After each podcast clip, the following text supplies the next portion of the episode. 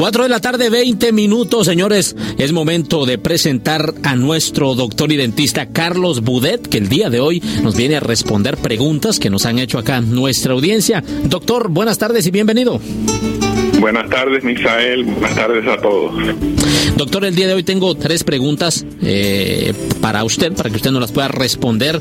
La primera es, tengo una caries muy profunda. ¿Tendré que hacerme un tratamiento de conducto?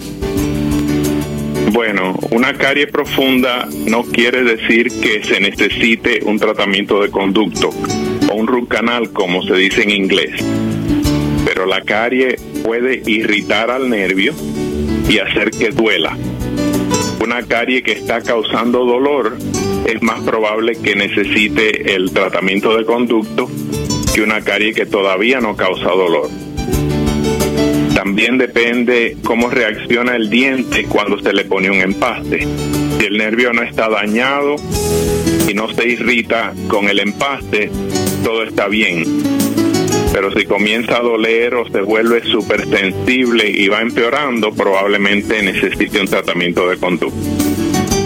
Algunas veces esto pasa inmediatamente y otras veces se demora años en pasar. Muy bien, doctor. Eh, la otra pregunta es, tengo un hábito de apretar los dientes y veo que me los estoy desgastando. ¿Qué puedo hacer? El hábito de apretar los dientes puede ser causado por una mala mordida, por ansiedad, tensión nerviosa y por algunas medicinas. La mayoría de las veces la persona no se da cuenta que tiene tendencia de apretarse los dientes o que tiene los dientes desgastados hasta que no se lo dice el dentista. Dependiendo de la causa, hay cosas que se puede hacer para tratar el problema. Por ejemplo, como es un hábito, la tendencia de apretar los dientes puede continuar. El dentista muchas veces recomienda usar un protector plástico para dormir por las noches y evitar que desgaste los dientes durante la noche. Si la mordida es la causa, se puede hacer un tratamiento de ortodoncia para mejorar la mordida. Para la tensión nerviosa se pueden hacer cambios en su vida diaria que reduzcan la ansiedad y la tensión. También se puede consultar con su médico para ver si alguna medicina que está tomando le está causando el problema.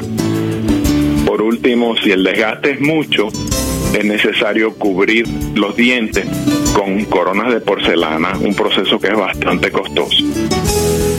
Doctor, la última pregunta. Acabo de terminar mi tratamiento de ortodoncia y mi dentista me fabricó unos retenedores que dice que tengo que usar las 24 horas. ¿Qué pasa si no uso los retenedores?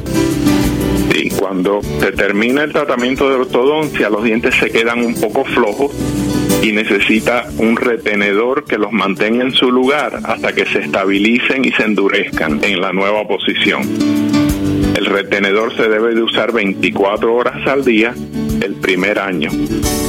Después de un año de usar el retenedor las 24 horas, se puede comenzar a usar por las noches para dormir con el retenedor puesto los dientes se pueden volver a mover al pasar los años, así es que se recomienda que se use el retenedor por las noches por el resto de la vida. De esa manera, si los dientes se mueven un poquito durante el día, el retenedor los vuelve a poner en su lugar por la noche.